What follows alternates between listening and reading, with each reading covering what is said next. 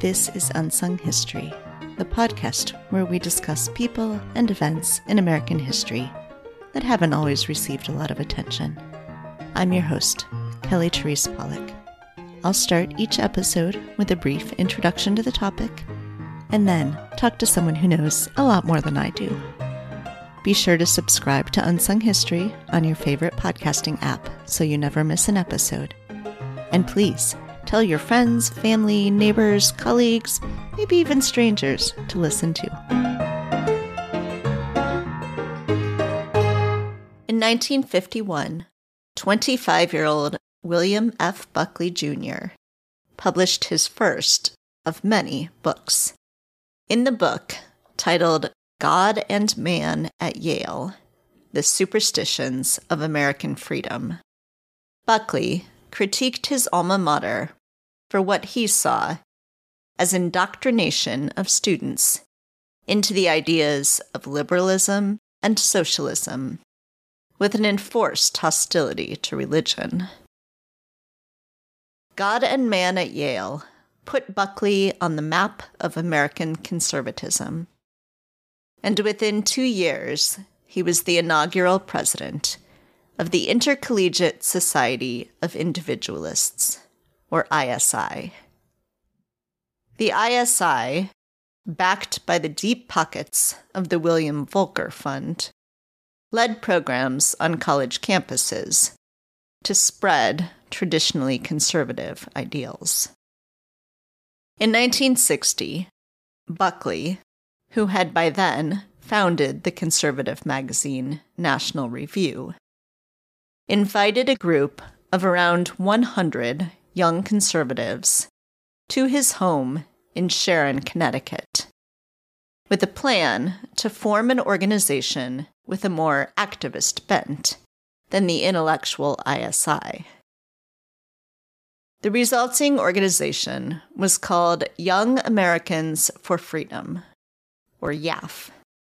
On September 11, 1960, the group adopted a statement written there by another Yale alumna, M. Stanton Evans. The Sharon statement began quote, In this time of moral and political crises, it is the responsibility of the youth of America to affirm certain eternal truths. We, as young conservatives, believe that foremost among the transcendent values is the individual's use of his God given free will, whence derives his right to be free from restrictions of arbitrary force. That liberty is indivisible, and that political freedom cannot long exist without economic freedom. Unquote. The statement continued with another 12 principles about the role of government and the market economy and asserting that international communism was, quote, the greatest single threat to these liberties, unquote. YAF grew quickly, and by March 1962, over 18,000 people attended a rally at Madison Square Garden in New York City, sponsored by YAF. At a time when there were conservative elements in both major political parties, YAF was nonpartisan. But members of YAF played a major role in the nomination of arch conservative Barry Goldwater as the Republican candidate for president in 1964. By the late 1960s, college campuses had become sites of unrest by the left, as students led frequent protests against the increasingly unpopular Vietnam War especially after changes to the military draft in July 1969 removed the deferment for currently enrolled college students. Anti war sentiments weren't the only cause that the student left championed. There was also a progressive push for diversification of both the student and faculty populations, and for the establishment of Black Studies, Gender Studies, and other ethnic studies programs. YAF, ISI, and the college Republicans encouraged conservative students to fight back rhetorically, arming them with the classics of conservative thought, including Buckley's God and Man at Yale, along with such books as The Conscience of a Conservative by Goldwater, The Conservative Mind by Russell Kirk, and Capitalism and Freedom by Milton Friedman. They did not stop at reading and classroom debates, however. What most united the various groups of campus conservatives was opposition to the left.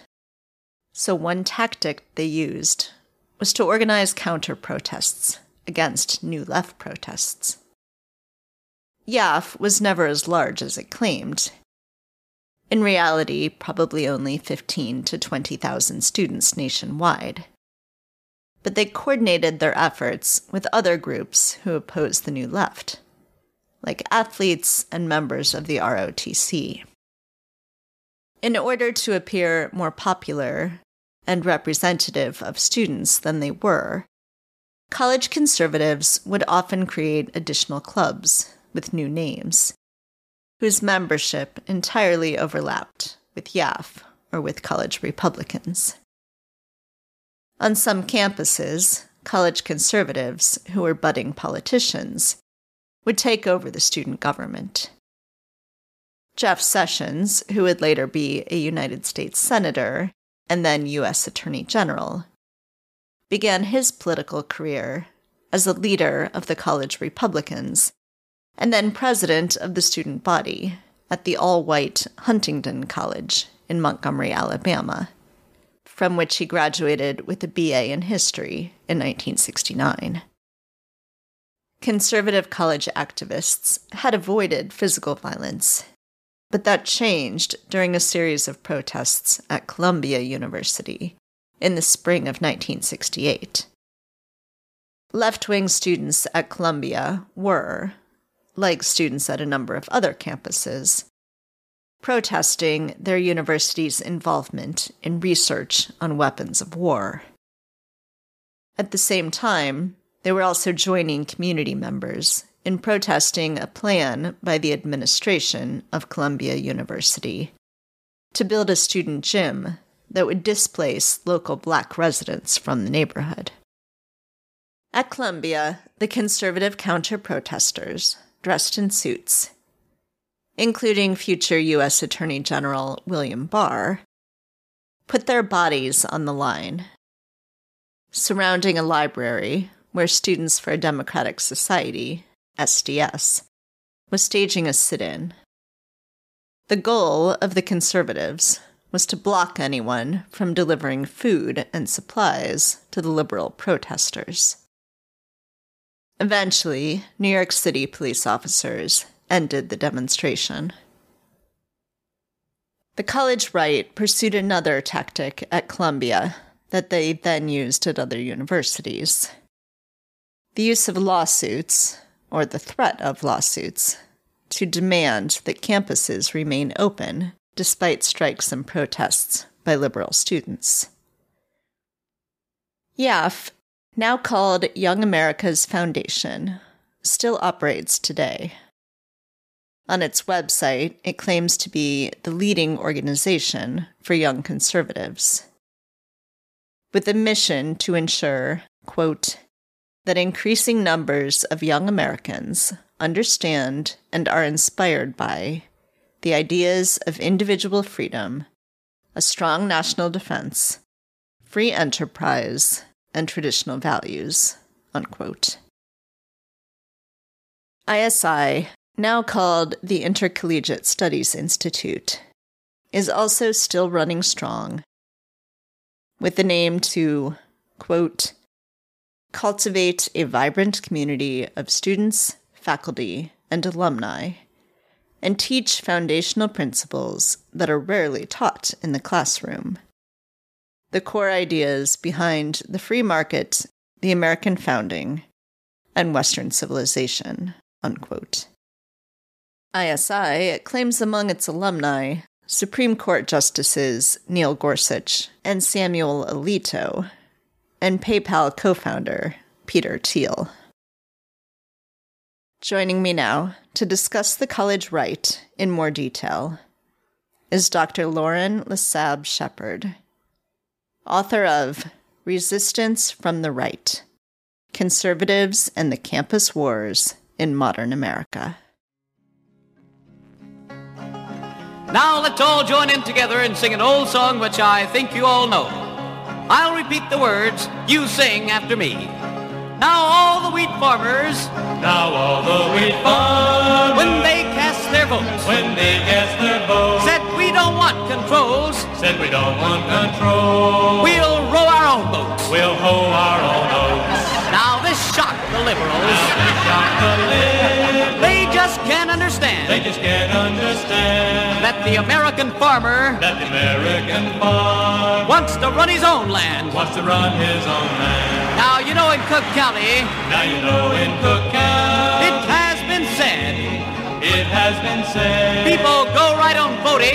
people go right home voting, even after they're dead. even after they And that's part of the reason and it's part of the reason they were able to win. they were able to win. But this time we'll be watching. But this time we'll be one. It won't happen again. It won't happen. Hi, Lauren. Thanks so much for joining me today. Hi, thank you. It's great to be here. Yes, so I am really interested to hear how how you came to be writing about this topic and why you focused in on 1967 to 1970. Oh, sure. Okay. So this uh, book started as my dissertation and it came about actually as a paper. I was taking a history of higher education course and we were, you know, covering the 60s and I'm hearing about all of the protests like for peace and for making the curriculum more diverse and more representative. And I, I knew that um, outside of higher ed in the K 12 sphere, there's this well documented massive white resistance, right, to integration and things like that. So I was wondering, like, what did that look like on the college campus? Where is this? It's not in the text. And I, I had a hunch that that didn't mean it wasn't there. And so, you know, I, I tried to read as wide as I, widely as I could. And I, I realized this, some of this is kind of included in some studies, but it's really kind of peripheral. Right? There wasn't a focused study on the backlash from students themselves, especially white students or students who were maybe veterans of the Vietnam War who had come back or students who were in ROTC and they were training to become officers to, to go to Southeast Asia and fight. And another layer of context here, this was 2016. So we were nearing the presidential election. This is the fall semester. So like campaigns at, at the height of its point. And I, I knew that Trump in 68 would have been at Fordham. And so I was like, where's, where is Donald Trump, the college student in the record? And I couldn't find him anywhere. I mean, he didn't really seem to play any sort of role in the, um, the campus wars. But I mean, I was I was just thinking like there there has to be there've got to be other figures, right, of, of his generation that and of course I, I came to find, out that there were lots of people that we recognize in politics today, right? Newt Gingrich was a part of all of this. William Barr, Jeff Sessions, both attorneys general. And so there's all of these names that I'm coming across and I'm like, this I have to write about this. This this has to this has to be part of my dissertation. So a paper turned into a dissertation, turned into a book. So tell me a little bit about the sources that you used. And I know you did some oral histories for this. So can you talk a little bit about that and your, your approach to, to doing this work?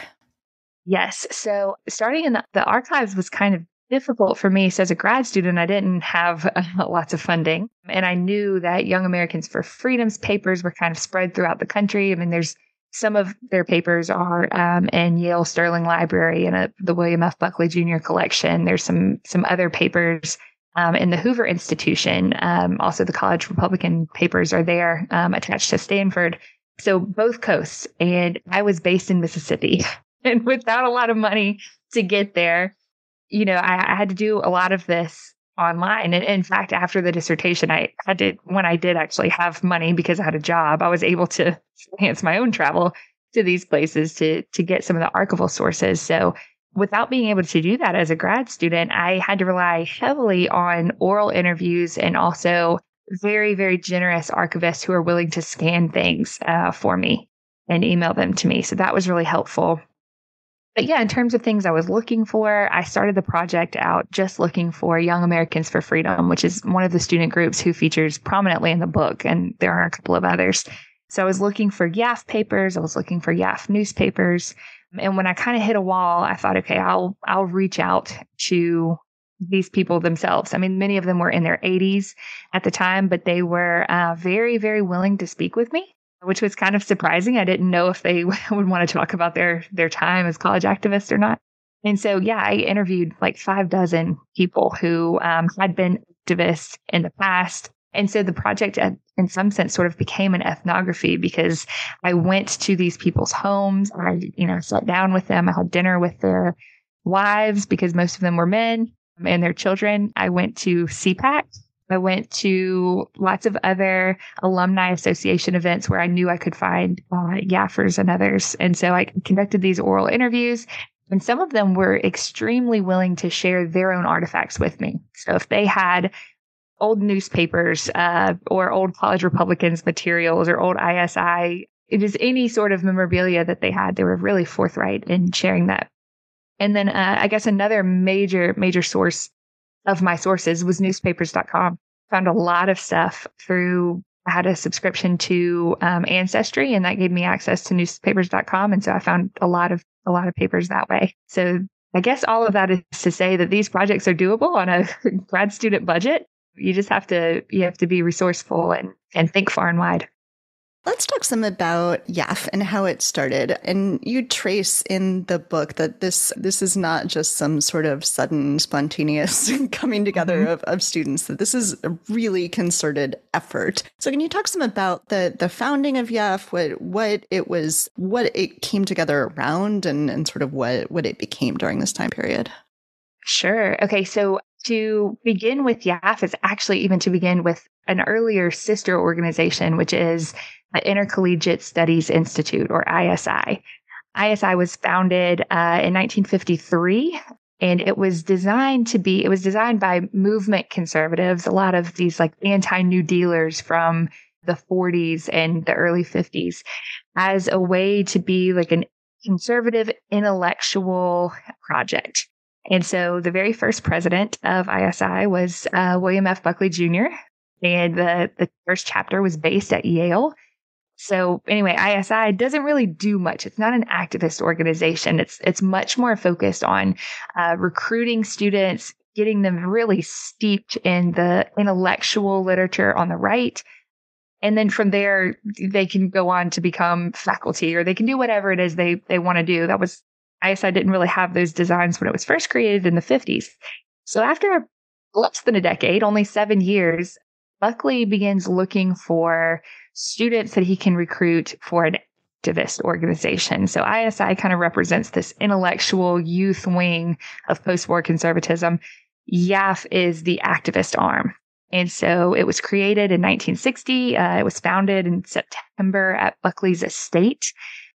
And the name of the conference was the Sharon Conference. It was, they met in Sharon, Connecticut and they drafted their Sharon statement, so their mission statement. And if if you were to go to look at the Sharon statement, it's quite concise. It's it's an easy read. It's short, one page, a couple of declarative sentences, and it's basically an anti-communist document, right? You see lots of lots of statements about, you know, wanting to protect individual liberty and freedom and, you know, fighting this communist menace overseas because this is of course, you know, we're deep into the Cold War.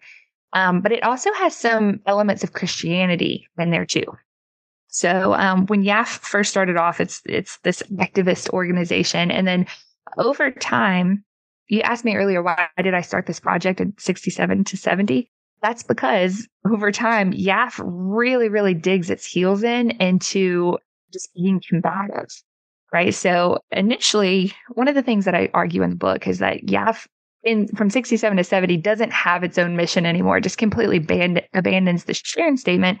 And it's more concerned about just fighting the left, whatever that means, and whoever the left is. It's a very nebulous term and concept. So they kind of lose that initial like anti communist stance that they had. Not that it goes away completely, they always harken back to it, but they kind of stray from their principles and they become more reactive and more reactionary to the peace movement and to students on campus who are asking for Black Studies programs or courses, um, or even just diversifying the campus, right? I, I say in the book that the, the campus in 1969 is still 95% white, which is just incredible to think to think back on.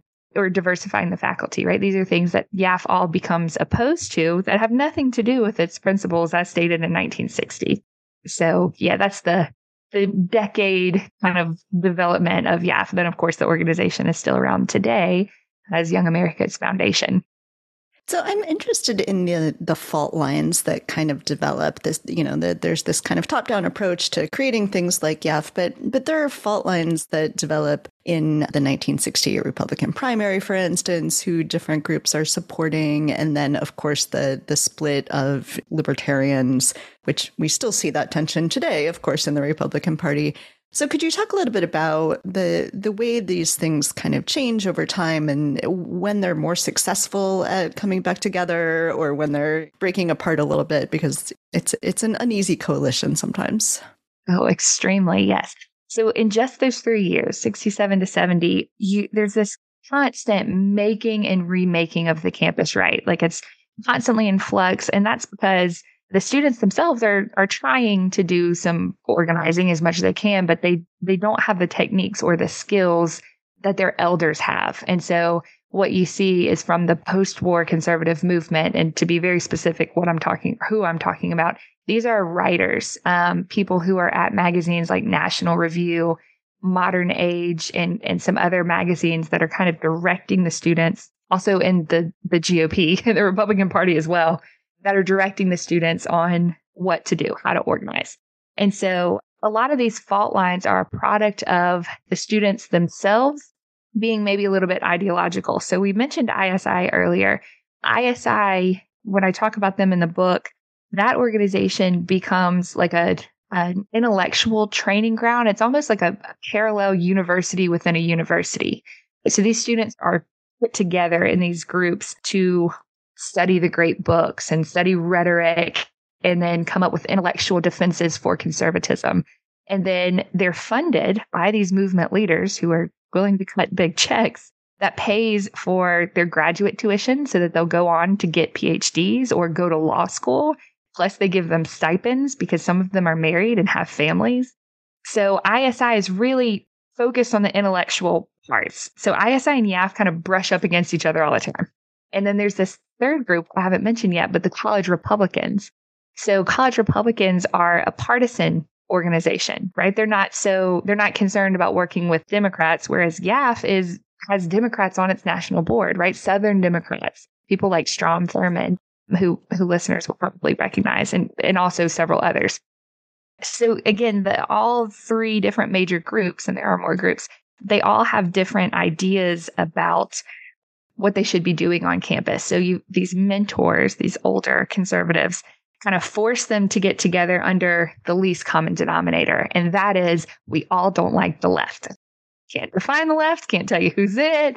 Well, they can't tell you who's in it, but you know, when it comes to when it comes to like the further extremes on the left, those people are easy to identify, right? Like people who are members of Students for a Democratic Society or for students who are um, associated with like SNCC or the Du Bois clubs on campus. Those enemies are easier to identify, but even within their own ranks. So you asked about the the fault lines with libertarians. There's a chapter, I think it's chapter seven in the book called Mickey Mouse William Buckley's. The libertarians at the 1969 uh, YAF convention are purged from the group. And th- this is huge. This represents like a quarter of YAF's membership, which is really significant because YAF has spent years trying to position itself as a campus majority, a campus silent majority in, in the way that, you know, this is 68, 69. Nixon's just run on his campaign to represent a silent majority. So they're doing that too, but then they're purging a quarter of their members. And the fight is over a couple of things. So what happens at this 69 convention, libertarians are feeling some sympathies towards the peace movement, right? They don't like the draft, especially. That's the big thing that's the problem for them. But they also are okay with decriminalizing marijuana use. They're against police brutality because they themselves might have participated in, in some anti war marches and had to deal with police because of that. But YAF doesn't like any of this, right? So YAF, for as much as it's trying to to build what they call majority coalitions and get these students together, it's also becoming extremely puritanical right? So like the line is we don't have crossover with the left. And so because there are they're kind of squishy on these issues, libertarians are purged. This actually gets violent. I go into more details in this chapter, but you know, the the first night of the convention, everyone meets this is in St. Louis, so they all meet under the Gateway Arch. Buckley stands up and gives this introductory speech. And then you've got the libertarians also represented with some um, radical anarchists who are screaming like F the draft. Uh, they're booing at Buckley. They're just creating a ruckus and this not going to end well. And so there are fist fights. Kids bring the, the fights back to the hotels. They're like rumbling in the hallways of the hotels. It's not good. But anyway, so the libertarians are technically purged in the summer of 1969. But as I say in the book, and as you alluded to just a moment ago, they're actually never really too far because the traditionalists that who make up the majority of YAF and the majority of the right even today uh, still need to borrow some of those libertarian arguments, right? They still need those justifications because libertarian arguments, even though they're about freedom and they're they're they're concerned with maximizing freedom, but what actually happens when you play them out to the fullest extent is inequality usually, and that's what the traditionalists that inequality, that hierarchy, of social orders what they want to preserve. So they borrow libertarian language while turning their nose up at people who are libertarians. So you mentioned that these movement elders are, are writers, that they're running publications, and that informs then part of the strategy of what they're mentoring, instructing, guiding these college groups to be doing as well. Can you talk a little bit about that media strategy, the the campus publications that are, you know, not exactly grassroots and and what that looks like? Yeah. Oh, I'm so I'm glad that you said not exactly grassroots. Yeah. So I try to stress the point that this is an astroturf movement. Like, of course, there are students who genuinely, you know, have sympathies towards towards conservatism, but they're so orchestrated. They're so choreographed by their mentor. So the the example that that you asked about, normally when we think of student campus publications in the 60s, we think we go straight to the New Left's underground newspapers. Right there, there's no oversight from administrators because they're totally underground and you know they're leaflets and students just kind of pass them around. So the student right has their own version and it's funded. I say it's underground, but a lot of times it's funded directly by the trustees themselves who are sympathetic. And in one instance, I talk about at the University of Southern California, YAF and either college Republicans or young Republicans, the other group kind of got together and had a close relationship with some of the trustees and used trustee donations to run the whole operation. And they just coded it as, you know, alumni subscriptions. So the, the administrator's name wouldn't be attached to it. But I mean, they would fund the whole print run for a semester or a year or however long they needed to. And in terms of content, so the students themselves often did pin their own editorials or they would, you know, they would, they would do their own investigation about whatever's going on on campus. But when they were short on copy, they could always just rip something directly, directly from their mentors, right? So college Republicans as an organization, they had these handbooks. YAF also had them, but they would be issued annually from the national office that said, like, here are articles that have run in GOP pamphlets or newsletters or whatever. Take them and use them. Keep keep this as a record. And so, anytime you need to borrow something, uh, like as an alternate fact. That expression, of course, didn't exist back then. But anytime you need some some data to back up your your convictions, you can just pull from things that we've already published.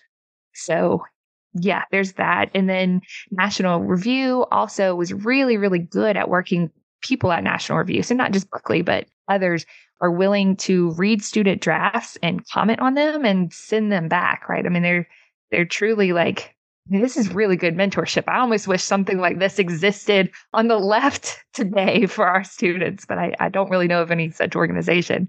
But yeah, I mean, they really, they, it's incredible the structure that they built for these students to train them, to mentor them. And then, of course, they all go on to have long careers. All of the people I interviewed were in some way still involved in politics in their 80s. So you mentioned earlier that before the, the purge of libertarians, YAF has been trying to say it's a silent majority. It's trying to build up, claim it's it's popular. And it, it seems at times like that's the goal is just to say, like, look how so many people agree with us. They're just not participating, but you know, they really agree with us. Yeah, they're studying. They're yeah, studying. yeah, they're busy studying. But at the same time, they seem to realize that it in some ways doesn't really matter how popular they are if they can get on the side of the administration or the legislators or they've got the president on their side or eh, that sort of thing. Can you talk a little bit about that and and the ways that they're they're really able to do a lot with not that much popular support among students? Yeah. So the the book is divided into two parts, and the whole first part is about yeah, just organizing, just trying to get its name out on campus, trying to recruit members um, to its cause, YAF, ISI, and College Republicans, and Campus Crusade for Christ. But part two of the book begins with sort of a lesson that the college right learned after the 1968 Columbia uh, demonstration. So, if if listeners are familiar, there were two separate uh, throughout April and May, two separate campus shutdowns, essentially, where students had occupied buildings. They were their grievances were over the university's involvement with the Department of Defense and its its aid to the Vietnam War, but also for this this campus expansion project gym construction. They were trying to build a new gym gym facility uh, that encroached in the neighborhood of Harlem. So for all these reasons, there's massive shutdowns of the university that that go on for weeks. The student right realized it doesn't have to actually like get involved and try to I mean, they do counter protest somewhat, and the instance at Columbia actually gets really, really nasty. But they realize if they can just find who the authority figures are and align with them and amplify them, then they can claim, see, we represent the majority. We are, we speak for the wants of not only all of students, but also for the trustees and for the president and for the community itself. And there's actually something to that. They never, of course, represent the majority of students, but they often do, do at times represent the feelings or the will of surrounding campus communities we see a lot of instances where like main street business owners are really fed up with you know the peaceniks on campus and the hippies who you know cause trouble and and and things like that. So yaf realizes okay it's not genuinely popular. It still goes on about you know purporting to be popular and to represent a silent majority but it it kind of internalizes this idea that as long as it is aligned with power with powers that be it has control in that way so it can just lie. it can just say, we represent everybody. And then look, here we are, you know, behind the scenes having having things done. And and another thing I go into in the book is when YAF realizes that administrators may be, it may be that they are sympathetic with the campus left. YAF tries to force their hand. So one of the things the organization does is sue or threaten to sue several institutions institutions. They actually do sue, I think, 11. They file for a court injunction and they're successful in a couple of them, not in most of them. George Washington University is a good example where they they sue either the president or the trustees or maybe both, but they do get a court injunction that says, okay, you have to open the university back up. So, and all they need is are small victories like that. You only need one to to publicize that nationally which they do. I mean, this this small little campus group is able to write press releases and get it out there and get it into hometown newspapers. So they're they're really in that way because they've got people who are guiding them to do so. That's another way that they seem to represent a majority. But yeah, even just the, the threat to sue administrators is often enough to make them say, you know what, maybe we need to this sit in down or compromise. So let's talk a little bit about Kent State and the the massacre that happens there. My parents were there. They were uh, oh, on gosh. campus then. They watched the ROTC building burn, and they were thankfully not right in the heart of what was happening, but you know, on campus when the the shooting happened.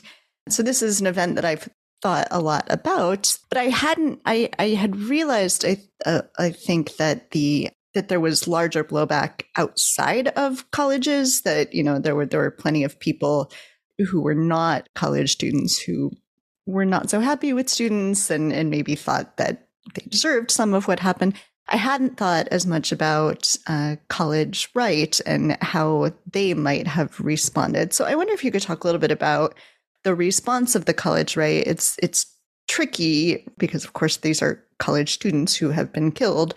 But what? How how do they respond to that? What what is uh, their approach? Uh, it's slow. So I'm sure your listeners are familiar with what happened at Kent State, but in in the aftermath of Ohio National Guard executing four students and, and harming several others who who are not actually I shouldn't even say students they weren't all students right some people were just spectators uh, at this at this protest that had um, extended on for several days so anyway after the death of of Kent State students there's kind of this well there's an, a nationwide explosion so college campuses across the country there are protests, sit ins, half the campuses shut down completely because they become so violent. So the way that the student right responds at first is with silence. And that's actually the direction they're given. So David Keene, who at the at the time I think was if not the national director, he would be soon. But anyway, he was he was still an important force. But David Keene tells students, we just need to be quiet about this, right? just let this unfold. It's summertime, right? Because the the massacre happens at the the early part of May, and the the campuses are almost out for the summer anyway. And so it's like let let the summer pass. We'll we'll pick up back, you know, with our with campus wars in after uh, Labor Day. So the direction is to be quiet, but um, not all students follow that especially at the University of Southern California, that I spent a lot of time there talking about how students responded. So, one sort of gesture that administrators nationwide take is to lower flags to the campus flag to half mast to honor the students. But there are Yaffers, young Republicans on a couple of different campuses. Tulane is another one besides USC who get in tug of wars over lifting the flag back up right? And so the justification from the right is that this was this is a political gesture. We shouldn't be doing this, right? This is an example of the administrators running amok, playing politics. And and so they can they can frame it that way to not have to deal with the issue at hand, which is that four people were killed by the state, right? For for peaceful protests. We know that we know that the people who were killed um, were either not participating or they were they were at distances so far that they wouldn't have been the ones throwing you know rocks at the National Guard. So yeah, so YAF, you know, it, it gets combative on some chapters, but uh, again, the national direction is to just be quiet about this, let it pass. Campus wars, of course, have not gone away. That's a, a, hot topic in the news again. Uh, could you talk a little bit about the importance for understanding this history that you've written about to understanding today and the, the culture of, of campus wars and cancel culture and all of that? What, what's going on today? Yeah, I mean, so so in a sense, it's it's a little bit different. So the the story that I tell is about the student left and right. So it's about students. Uh, today, we don't really see a campus left or right. I've thought so much about this. Like who represent of course there's Turning Point USA on campuses and there's campus reform. There are some of those groups. YAF is still around. There's a Young Americans for Liberty, but they don't make headlines. They're not big. And I don't know who the equivalent would be on the left. I, the closest thing I can come up with is, and maybe we'll see this as the as the 24 election approaches. Maybe we'll see a new left group, but maybe some Bernie bros. Like I, I just don't know who the left would be today. Instead, the campus wars are really GOP legislators versus the culture. I mean, there's no one direct. Eh, they're not after administrators. They're not after students themselves. They they're after curricula maybe maybe that's it. I, I know in my home state of Mississippi, I'm keeping up with it really closely. Shad White, he's our state auditor, who is himself a Rhodes Scholar and has a master's degree from Oxford, most elite institution in the world, saying that, you know, it's pointless that we have justice studies programs. It's pointless that we have arts and humanities programs. And it's just like, his master's degree is in social and economic history. So I know that he actually does understand this. He's just playing this. It's a bit, I don't know, but it, it has serious consequences for our students and for faculty. But another thing, I can't be too far reaching with my conclusions because really what we see when we look at, like, say, West Virginia, for example, that's not all from the right. That's also from the center, from liberals, right? You could you could call this neoliberalism to say, you know what, the money's just not there. These programs are not as successful. So it's just basic economics. It's just basic being responsible with our budget. We have to we have to cut what isn't working. That is not driven by conservative ideology at all. That's, I guess, considered a, a moderate or responsible approach but but we know that that isn't true right we know the importance of the humanities and so so like what's happening at west virginia is a little bit different than what's happening at say new college in florida which is ideologically driven right? That's chris rufo and the whole new board of trustees and that's one of desantis's projects and i'm sure there'll be others. So i mean it's hard it's hard to draw a straight line because again the fight isn't between students anymore. It's legislators, it's people who control the purse strings and people who craft laws and have direct influence over higher ed policy and curricula or culture, you know, whatever they're fighting about. And it, and it doesn't look good. I don't end my book on a happy note. I don't end it on a sad note either, but I will say if listeners are trying to find something, um, a silver lining in this or something to be hopeful about, I think we've seen an incredible strike summer people are joining unions, faculty are joining unions, grad students are joining unions. And I think that that is really, really important. It doesn't, it hasn't held a lot of success. Like uh, what we've seen at West Virginia University is not great, but in the California system, and I think New School was on strike last, the New School in New York was on strike last fall. So, I mean, I, I'm trying to keep an eye on all of this. I'm very hopeful that organizing um, will help. But, you know, the most important thing uh, that we could do to stop all of this would be to get people elected to office who actually care about higher education and about learning and about open mindedness and and just care about the academy and are willing to protect it and to fund it. So, if listeners want to get a copy of your book so they can read for themselves this fascinating history, how can they get a copy? Uh, you can find it anywhere books are sold. Uh, I can't believe I just said that. That sounds so real, so weird. Uh, you can get it from the press website. The University of North Carolina Press carries it. Also, bookshop.org. Of course, it would be great if you could buy it from your local um, bookstore. And if they don't have it, please request it. If your institution doesn't carry it, please request it. And then Target, Amazon, Barnes and Noble, all the places. Is there anything else you wanted to make sure we talk about? I, th- I think we've covered the high points today, but I'm I'm very happy to continue the conversation. If, if you want to talk more, or if listeners want to talk more, y- y'all can find me. I'm still on Twitter, but also other places on the internet at at L Lassabe, L L A S S A B E, um, or you can send me a note through my website, which is laurenlassabe.com. Lauren, thank you so much for speaking with me today. I uh, am really thrilled to have learned more about. I have always been fascinated by this particular time period, and I'm really happy to have learned more about it. Thank you. Thanks for the invitation. All together now.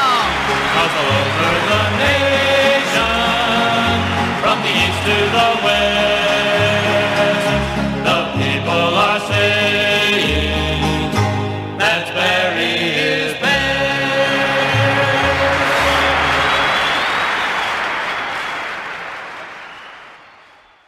Thanks for listening to Unsung History. Please subscribe to Unsung History on your favorite podcasting app. You can find the sources used for this episode in a full episode transcript at unsunghistorypodcast.com. To the best of our knowledge, all audio and images used by Unsung History are in the public domain or are used with permission. You can find us on Twitter or Instagram at unsung underscore underscore history or on Facebook at Unsung History Podcast. To contact us with questions, corrections, praise, or episode suggestions, please email kelly at unsunghistorypodcast.com. If you enjoyed this podcast, please rate, review, and tell everyone you know. Bye! MSW